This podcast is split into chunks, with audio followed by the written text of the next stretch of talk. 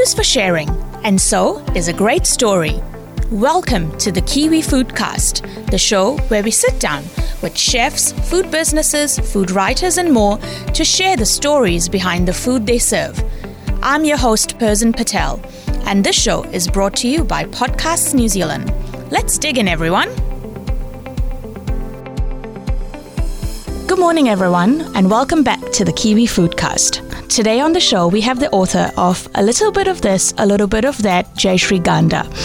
Growing up, Jayashree didn't really know how to cook. It was more her mum's domain, who cooked completely recipe free. Being a Kiwi born Gujarati, Jayashree wasn't able to translate her mum's a little bit of this and that instructions into successful meals. So, she decided to write a cookbook that documented her mum's Gujarati delights in a format that was easy for Kiwi born Indians like her to follow. After two successful print runs, a new reprint is now available. Today, we chat about Jayashree's journey writing the book and how her experiments in the kitchen have been going since that first book came out.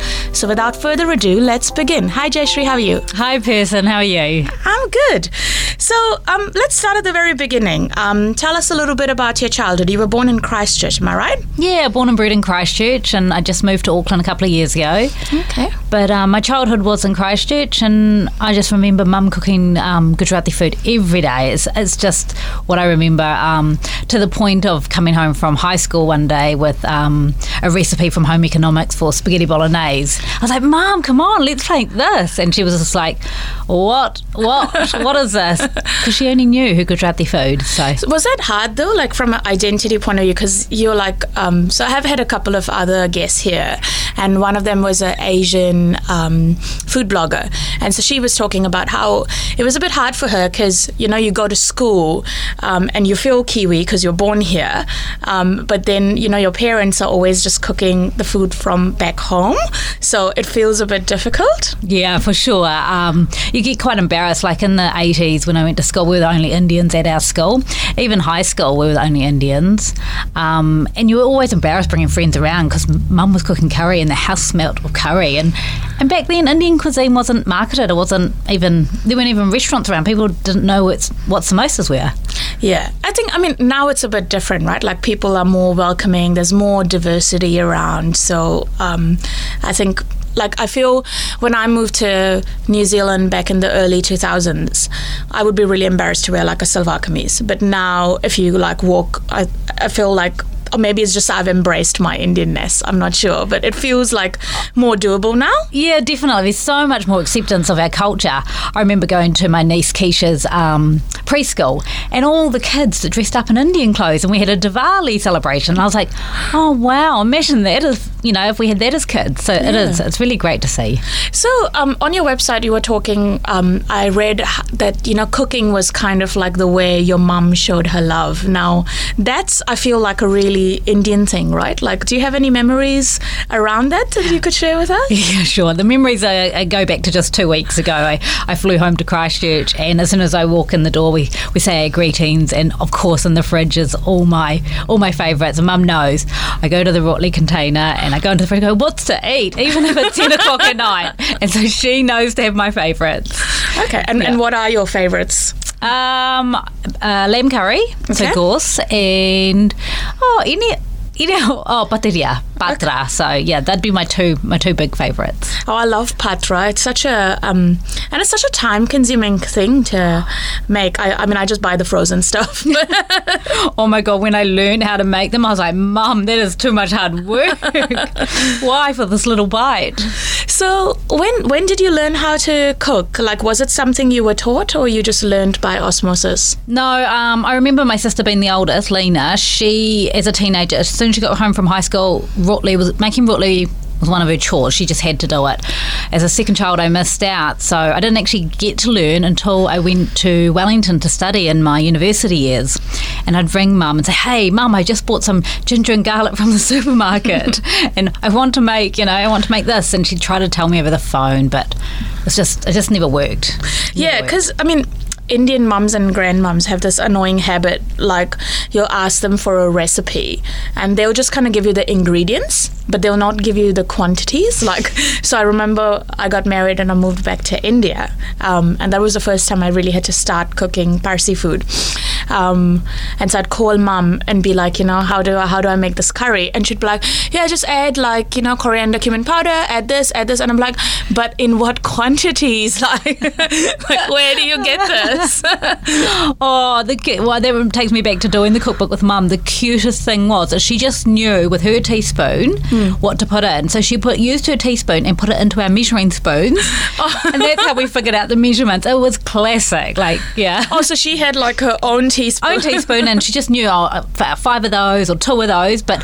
she didn't. She couldn't use a measuring spoon. Like I'd give her the half teaspoon, the quarter one, and she just goes, "Oh, I can't do this." So she'd use her spoon and, and tip it into the measuring spoon. And I think I mean, this is, I mean, we talk about mums and grandmoms, but, you know, I've done a little bit of consulting for Indian restaurants with Indian chefs. And that's kind of even how they work. Like, it's, I feel like a lot of people just cook by smell or taste um, because even in the Indian kitchens, they don't seem to have like a teaspoon. And I've cooked in like a Marriott kitchen as well. So it's not like, you know, it's not a thing like, oh, this is just a small place. But they all just kind of like finger, like just put it in and like they'll just kind of know when it looks right. And yes. I found that really, um, at least as a new cook, um, very challenging or very kind of just like oh my god like how do you know that's correct? There's a lot of senses um, being used and intuition. They just have this this feel for it. And there's some beautiful movies that show you this as well. Yeah. Um, what's that uh, good one about the indian family that moved to france um, oh yes the 100 foot journey yes. Yeah yeah it's brilliant. It's, it's, it's that intuition and that feeling just knowing. Yeah mm. so so how did the idea for the cookbook come along Oh, so mum was um, mum and dad sold up the the dairy, the family business, and she had a bit more time. So I said, Mum, you know, I really want to learn how to make a few of these things. Let's um, write it down. And so we started with a, a 4B1 notebook, and my mum, while I was at home, sometimes by herself, she'd write in the in the notebook some of her recipes or she'd work them out. And it was so cute. It was her little indian sort of english handwriting in it. And i love that cookbook. But that's where we started. Okay. Yeah. All right. And um, but I mean, so originally you started it by kind of recording it, but did, had you told your mum that you were going to make this into a cookbook? No, no, that that just sort of came about when I was sitting with my Indian friends. Like my Kiwi Indian friends are like, "Oh, so what have you been up to?" And I told them like, "Oh my god, can we get copies of this notebook?" Oh, our mum's the same. She's always saying a little bit of this and a little bit of that. So yeah, then I decided as a graphic designer, I'm gonna I'm gonna put this together. I'm gonna publish it. Okay. Much to my mum's dismay, really. and um I mean, I feel like a lot of people in traditional communities also have this thing where they don't want to share their recipes. Like, um, at least I've come across this in India, maybe not so much over here. Um, like they'll share it with their um, their family, but um, and especially so if they're kind of making a living off it, or like you know if they're kind of cooking it or even if they're not making a living off it, but like you know they're the person people go to for like for ghosts or for like a curry, then they feel like oh no, it's like it's my recipe. Um, to give you an example, I remember I asked this auntie back in India like how do you make garam masala, right? Yeah, um, yeah. Now I know that everyone has their own recipe for garam masala, but I just kind of wanted like you know a basic. a basic. Yeah. And she was like, "Oh no no no! Like that's like my garam masala recipe. Like I will only give it to my son." And I was just like, that's a bit random. um, but yeah, like, what are your thoughts on like secret recipes and like um, whether they should be secret or you know you've obviously written a cookbook, but um, yeah, what are your thoughts on that? Yeah, yeah, I, I definitely don't think they should be secrets. I mean, love is um, food is love for us Indians, and it's all about sharing. You know, you walk into an Indian household and straight away they're they're giving you food, so you know they're sharing their love with you. So to me, sharing the recipes is a bit of love too. But it's funny that you talk about secrets. I've got a, a Kiwi friend, um, and it takes me back to a, a memory where um, one of the people in our family got pregnant, and they said to me, "Oh, so do you know so and so's pregnant?" I said, "Yeah, yeah." He goes, "I didn't know because is it one of these Indian secret things?" and I had to laugh. I go, "What do you mean?" Because you Indians always have secrets. Everything's a secret. I was like, "Oh, really?" so yeah, maybe it's not just with recipes. Maybe it's yeah. Maybe it's a cultural thing. Um, and I like how you said that, like, even the recipes and food is the way we show love because um, if I think back to my Kiwi friends asking me, like, you know, oh, what happens at this ceremony or what happens at that ceremony, um, like I get that a lot from when I had my food blog, where, um, you know, like I did my kids like walking ceremony or I did my kids sitting ceremony. We have that in in, uh, in Parsi, and uh, they'd be like, oh, so what's involved with that? And I'd be like, oh, just the family comes and we do this like quick thing for like two minutes, and then we eat, and, and this is like a recurring theme. Like it's always like we do this and then we eat. Like that's, that's all the thing is about. But um, yeah, so so much of like Indian celebration and family is about food. Of course. And when you were talking, it reminded me of when um, the weddings are happening and the whole community get together, you know, to chop the potatoes and the onions, and we're cooking, you know, for days, or we, or the ladies get up at five a.m. to, you know, get the puri done, or and it is, it's a community thing because we're all celebrating and, and sharing together. Yeah. Um, so tell me, like, uh, you know, you were talking about when you went to uni and you told your mom like oh you got the ginger garlic and she was like oh you know that's not like the real thing. So for someone who's new to cooking indian food what would be you know like the key fundamentals that they really need to keep in mind? Like you know when it comes to Indian food? Like if they had to cook a meal, what's some of the things to remember? Um, I'd say fresh ingredients are, key. I mean, when you're working with different ingredients, it's quite, um, you learn different things. Like I learned when I was cooking with mum about mung beans. I, I bought some from Bin Inn and they didn't cook very well. And she goes, oh, where'd you get them from? I said, Bin Inn. She goes, oh, they'll be fumigated. And I was like, what, is, what does that mean, mum? She goes, oh, they won't cook as well. So now when I buy mung beans, I'll buy them from different shops. I'm like, oh, mum, these mung beans are really well. and I feel like all my aunties talking about the best place to get the rice flour or the mung beans, but you learn. Yeah. So I think it's all um, trial and test and um, fresh ingredients or, or knowing knowing the source of where the ingredients come from is probably a big key. Yeah, and I mean, for me, I think the big revelation was um, roasting the spices. You know, like it just feels. I mean, to be fair, many Indian recipe books that I have read don't actually talk about the step at all. I feel like they just think that you would just do it. Because a lot of them will just be like gather these spices and do it. But when you dry roast the spices first it just kind of activates the spices um, i feel. Yeah. and that's like a really important step to do because if you just add them in and I mean I guess poach them in your curry, they're not actually doing anything at that point. Yeah, you won't get the flavour. As I suppose all, all curries are like that. You need to temper those spices, don't you? Even when yep. you go to Thailand, they have the paste and, it, and it's cooked away. So tempering away and those kinds of things are, are important. And like you say, roasting those spices, you don't realise the difference until you try it. Yeah. Yeah. Or even like if it comes to ghee, um, you'll get a different flavor in your curry if you like start off the curry with ghee and temper your spices versus like in a dal where you add the ghee at the end.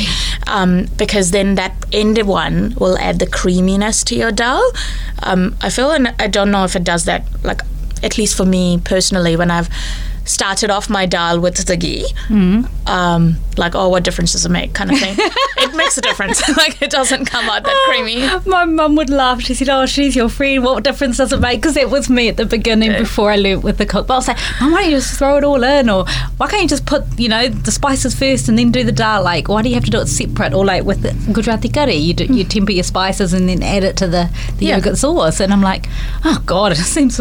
I'm like, just put it all in and hopefully it'll turn out. But it, it doesn't turn out. Yeah. So yeah, it is a key. Like or even um, I've seen some kind of Kiwi Indian recipes, like as in so written by Kiwis, but an Indian recipe. And sometimes it's also about when you put the spice in. So things like turmeric or red chili powder or curry powder, they need to be cooked off. So you need to add them to the start with your oil, while a garam masala is already dry roasted and ready. Mm. So you can add that one towards the end.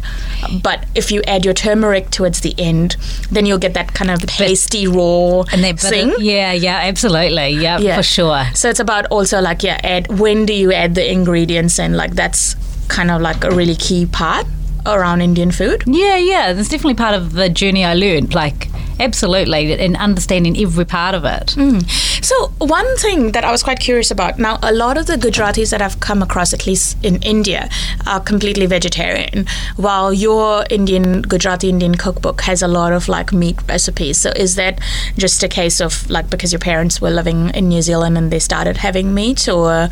Yeah, I believe so. Um, when we go back on trips to India, we're, we're pretty much vegetarian and having a, a meal of meat is like a, a big occasion, and dad will have to source it from the villagers and say, hey, can you go find out where I can get some meat? And we'll have one meal during our, you know, two month visit in India. So, yeah, generally um, it is a Kiwi thing that we've, you know, kind of adopted. adopted and brought up with. Yeah. And I suppose lamb is.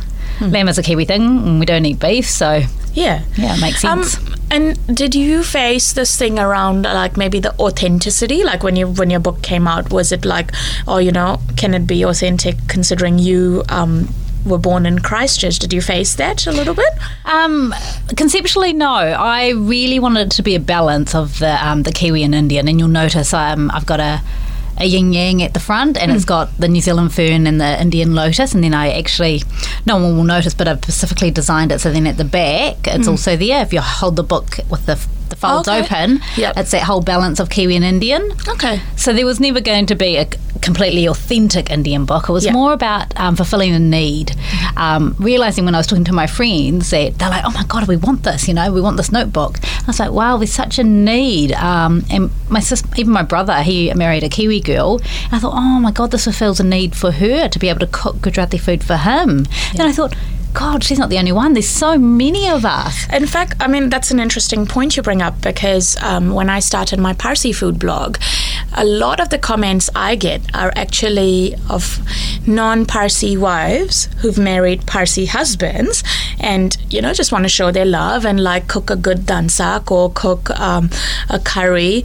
And um, my blog served that need for them because it was like, they could kind of identify with me as a person who also didn't know how to cook Parsi food. Yes. Like otherwise, it's really overwhelming for them to maybe go to their mother-in-law and learn, um, or something like that. While you know, here's someone who's kind of making it easy um, Yes. and accessible for them. I got lots of um, letters and emails from people. One lady, um, specifically in Tauranga, she married into a Gujarati family, and she said we moved away from Auckland, and I learned one or two. She learned um, Dokla and something else from her mother-in-law, and then she said in your book, and she sent me photos of Gujarati food she cooked nearly every day, and then she sent me photos of her kids dressed up in Indian clothes and wrote me a big, you know, story about her and her husband, and I was just like, oh, she goes, you have no idea what this has created for our family because we were. Um, by ourselves in Tauranga. And we don't have a big Indian community. So I was like, oh, wow, that's Oh, really that's- beautiful. that's really yeah. It was really yeah. nice. Yeah. So, why did you decide to go down the self-publishing route as compared to um, like a you know um, a traditional publishing route?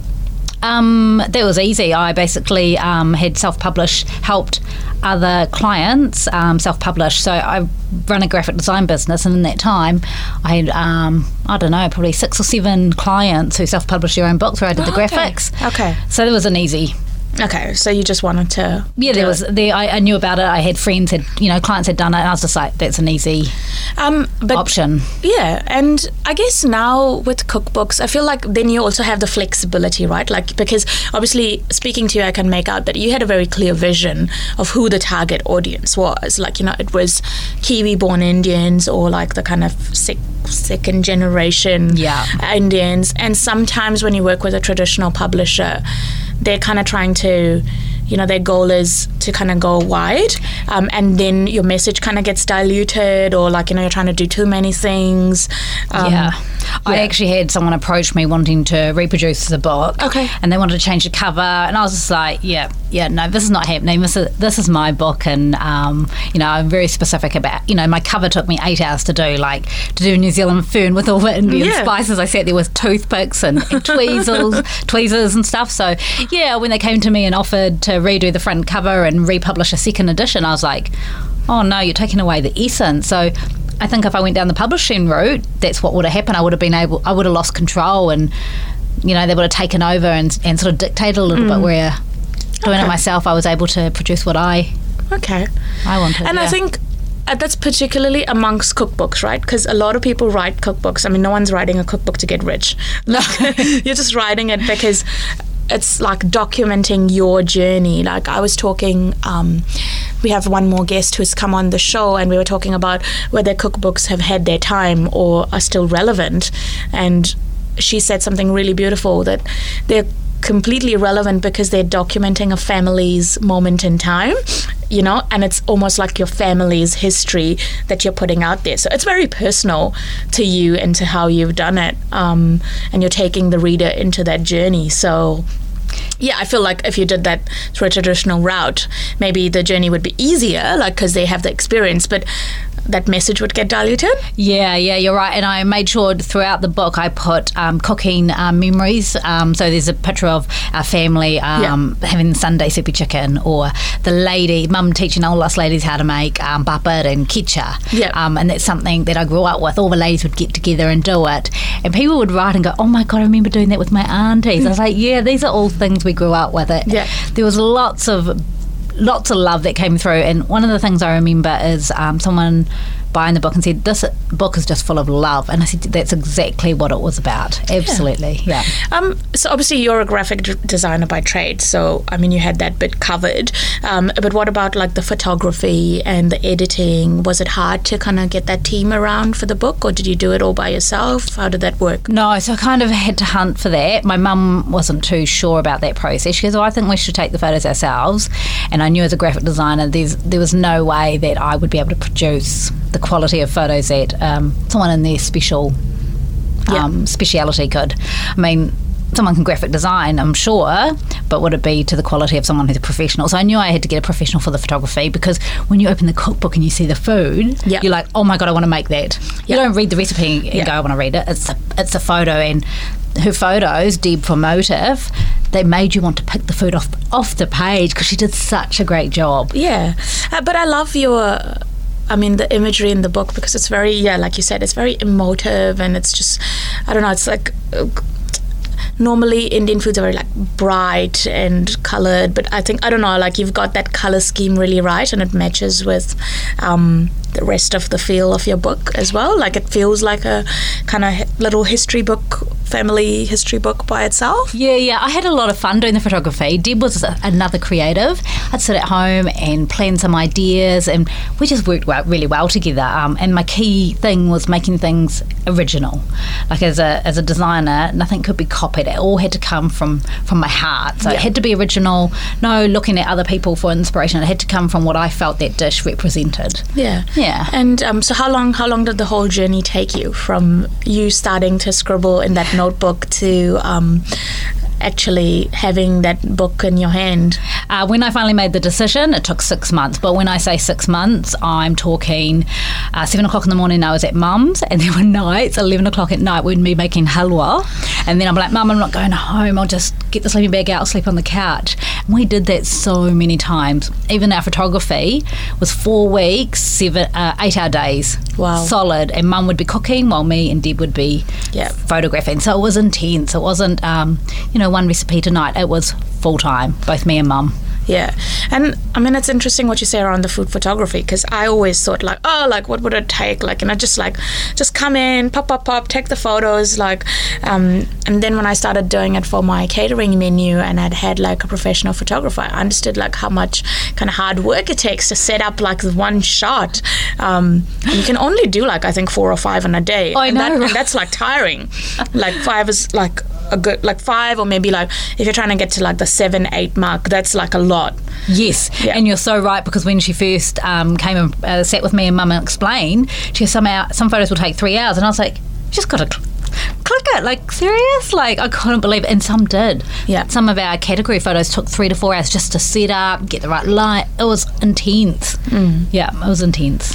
Um, so then you got the book in your hand, and how was the selling process? Was that like a learning curve, or did you already kind of have your audience in mind? How did you start to sell the book? Um, I didn't spend too much time on selling.